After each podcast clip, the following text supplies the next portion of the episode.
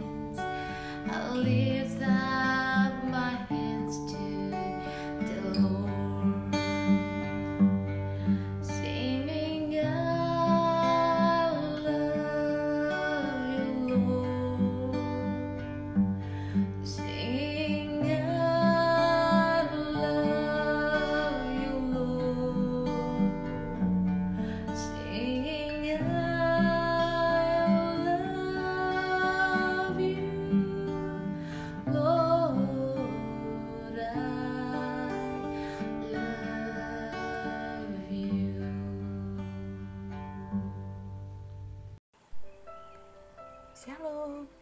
Pembacaan firman Tuhan hari ini diambil dari kitab 2 Petrus 3 ayat 1 sampai dengan 18. Demikian firman Tuhan. Hari Tuhan. Saudara-saudara yang kekasih, ini sudah surat yang kedua yang kutulis kepadamu.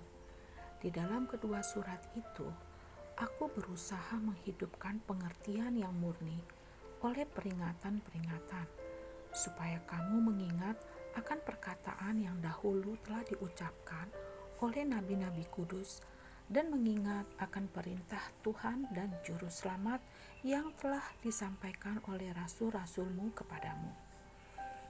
Yang terutama harus kamu ketahui ialah bahwa pada hari-hari zaman akhir akan tampil pengejek-pengejek dengan ejekan-ejekannya, yaitu orang-orang yang hidup menuruti hawa nafsunya.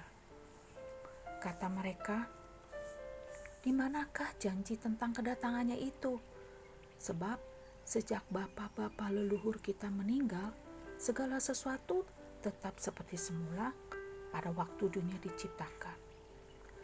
Mereka sengaja tidak mau tahu bahwa oleh firman Allah, langit telah ada sejak dahulu dan juga bumi yang berasal dari air dan oleh air, dan bahwa oleh air itu bumi yang dahulu telah binasa dimusnahkan oleh air bah. Tetapi oleh firman itu juga langit dan bumi yang sekarang terpelihara dari api dan disimpan untuk hari penghakiman dan kebinasaan orang-orang fasik. Akan tetapi saudara-saudaraku yang kekasih, yang satu ini tidak boleh kamu lupakan, yaitu bahwa di hadapan Tuhan satu hari sama seperti 1000 tahun dan 1000 tahun sama seperti 1 hari. Tuhan tidak lalai menepati janjinya, sekalipun ada orang yang menganggapnya sebagai kelalaian, tetapi Ia sabar terhadap kamu karena Ia menghendaki supaya jangan ada yang binasa, melainkan supaya semua orang berbalik dan bertobat. Tetapi hari Tuhan akan tiba seperti pencuri. Pada hari itu, langit akan lenyap dengan gemuruh yang dahsyat dan unsur-unsur dunia akan hangus dalam nyala api, dan bumi dan segala yang ada di atasnya akan hilang lenyap. Jadi, jika segala sesuatu ini akan hancur secara demikian, betapa suci dan salehnya kamu harus hidup, yaitu kamu yang menantikan dan mempercepat kedatangan hari Allah. Pada hari itu, langit akan binasa dalam api dan unsur-unsur dunia akan hancur karena nyalanya. Tetapi, sesuai dengan janjinya, kita menantikan langit yang baru dan bumi yang baru di mana terdapat kebenaran. Sebab itu, saudara-saudaraku yang kekasih, sambil menantikan semuanya ini, kamu harus berusaha supaya kamu kedapatan tak bercacat dan tak bernoda di hadapannya dalam perdamaian dengan Dia. Anggaplah kesabaran Tuhan kita sebagai kesempatan bagimu untuk beroleh selamat, seperti juga Paulus saudara kita yang kekasih telah menulis kepadamu menurut hikmat yang dikaruniakan kepadanya. Hal itu dibuatnya dalam semua suratnya apabila ia berbicara tentang perkara-perkara ini. Dalam surat-suratnya itu ada hal-hal yang sukar difahami sehingga orang-orang yang tidak memahaminya dan yang tidak teguh imannya memutar balikannya menjadi kebinasaan mereka sendiri, sama seperti yang juga mereka buat dengan tulisan-tulisan yang lain. Tetapi kamu saudara-saudaraku yang kekasih, kamu telah mengetahui hal ini sebelumnya. Karena itu, waspadalah supaya kamu jangan terseret ke dalam kesesatan orang-orang yang tak mengenal hukum, dan jangan kehilangan peganganmu yang teguh. Tetapi bertumbuhlah dalam kasih karunia dan dalam pengenalan akan Tuhan dan Juru Selamat kita Yesus Kristus. Baginya kemuliaan sekarang dan sampai selama-lamanya. Amin. Shalom Bu Lydia. Shalom Bu Lydia. Bu Lydia, thank you so much ya sudah bersedia melayani bersama-sama kami pagi hari ini untuk membacakan firman Tuhan di 2 Petrus 3. God bless you. 2 Petrus 3, ayat favorit saya 9-11, 14-17-18. The Lord isn't really being slow about His promise, as some people think. No, He is being patient for your sake. He does not want anyone to be destroyed, but wants everyone to repent.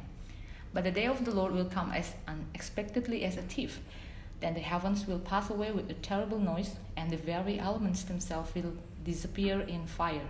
And the earth and everything on it will be found to deserve judgments. Since everything around us is going to be destroyed like this, what holy and godly lives you should live. And so, dear friends, while you are waiting for these things to happen, make every effort to be found living peaceful lives that are pure and blameless in His sight. You already know these things, dear friends, so be on guard. then you will not be carried away by the errors of these wicked people and lose your own secure footing. Rather, you must grow in the grace and knowledge of our Lord and Savior Jesus Christ. All glory to Him both now and forever. Amen. Oke, poin-poin yang kita akan bahas hari ini yaitu dari 2 Petrus 3 ya. Yang pertama, manusia tuh sering berpikir bahwa sepertinya Tuhan slow untuk menepati janjinya. Iya, betul. Tetapi sebenarnya God is not slow, cuman gak sesuai aja sama timetable-nya kita. Kita tuh yang kepengennya buru-buru, gak sabaran nungguin janjinya Tuhan digenapi dalam hidup kita. Kepengennya doa kita dijawab secara instan dan yang sesuai dengan yang kita harapkan ya, Fit ya. Nah, tapi kalau dibahas tapi kalau di pasal ini kita lagi ngebahas tentang kedatangan Yesus yang dinanti-nantikan oleh orang percaya. Nah, kemudian ada pengejek-pengejek bilang, "Mana kok Yesus enggak datang-datang?" ya. Terus ngeledekin orang-orang percaya, mana nih nggak tepatin janjinya nih berarti nih, kok nggak datang-datang dari dulu sampai sekarang bilang mau datang tapi nggak datang-datang. Nah teman-teman, sebenarnya kita tahu bahwa kerinduan Yesus itu supaya lebih banyak orang berdosa bertobat dan datang kepadanya. Nah, terjemahan NLT lama bagus nih. He does not want anyone to perish, so he is giving more time for everyone to repent. Yep. Bayangin nggak tuh, Tuhan baik banget ya. Tuhan Yesus gak mau satu orang pun binasa. Jadi dia kasih waktu lebih lagi supaya semua orang bertobat. Supaya semua orang bisa diselamatkan. Jadi jangan mikir Tuhan gak nepatin janjinya. Tenang aja, dia pasti datang kok. Karena Tuhan selalu menepati janjinya. Ketika dia bilang iya, pasti iya. Oke, so teman-teman, kalau kita dikasih waktu untuk bertobat, mari kita bertobat. Oke, poin yang kedua, kedatangan Tuhan Yesus tuh diibaratkan seperti pencuri yang datang dengan tiba-tiba. Jadi nggak ada yang tahu kapan waktunya. So teman-teman, jangan males dan jangan santai-santai aja ya, and mikir bahwa kayaknya masih lama nih kedatangannya. Nah, firman Tuhan pagi hari ini ingatkan kepada kita untuk terus berusaha hidup suci, hidup damai, hidup murni, kudus dan tidak bercela. Siap sedia, berjaga-jaga supaya kita nggak kebawa arus dunia dan jadi error seperti orang-orang jahat sehingga kehilangan pijakan. Nah, kita perlu bertumbuh terus akan pengenalan ke Yesus Kristus dan nantikan terus kedatangannya dengan penuh semangat dan sukacita. Amin. Haleluya.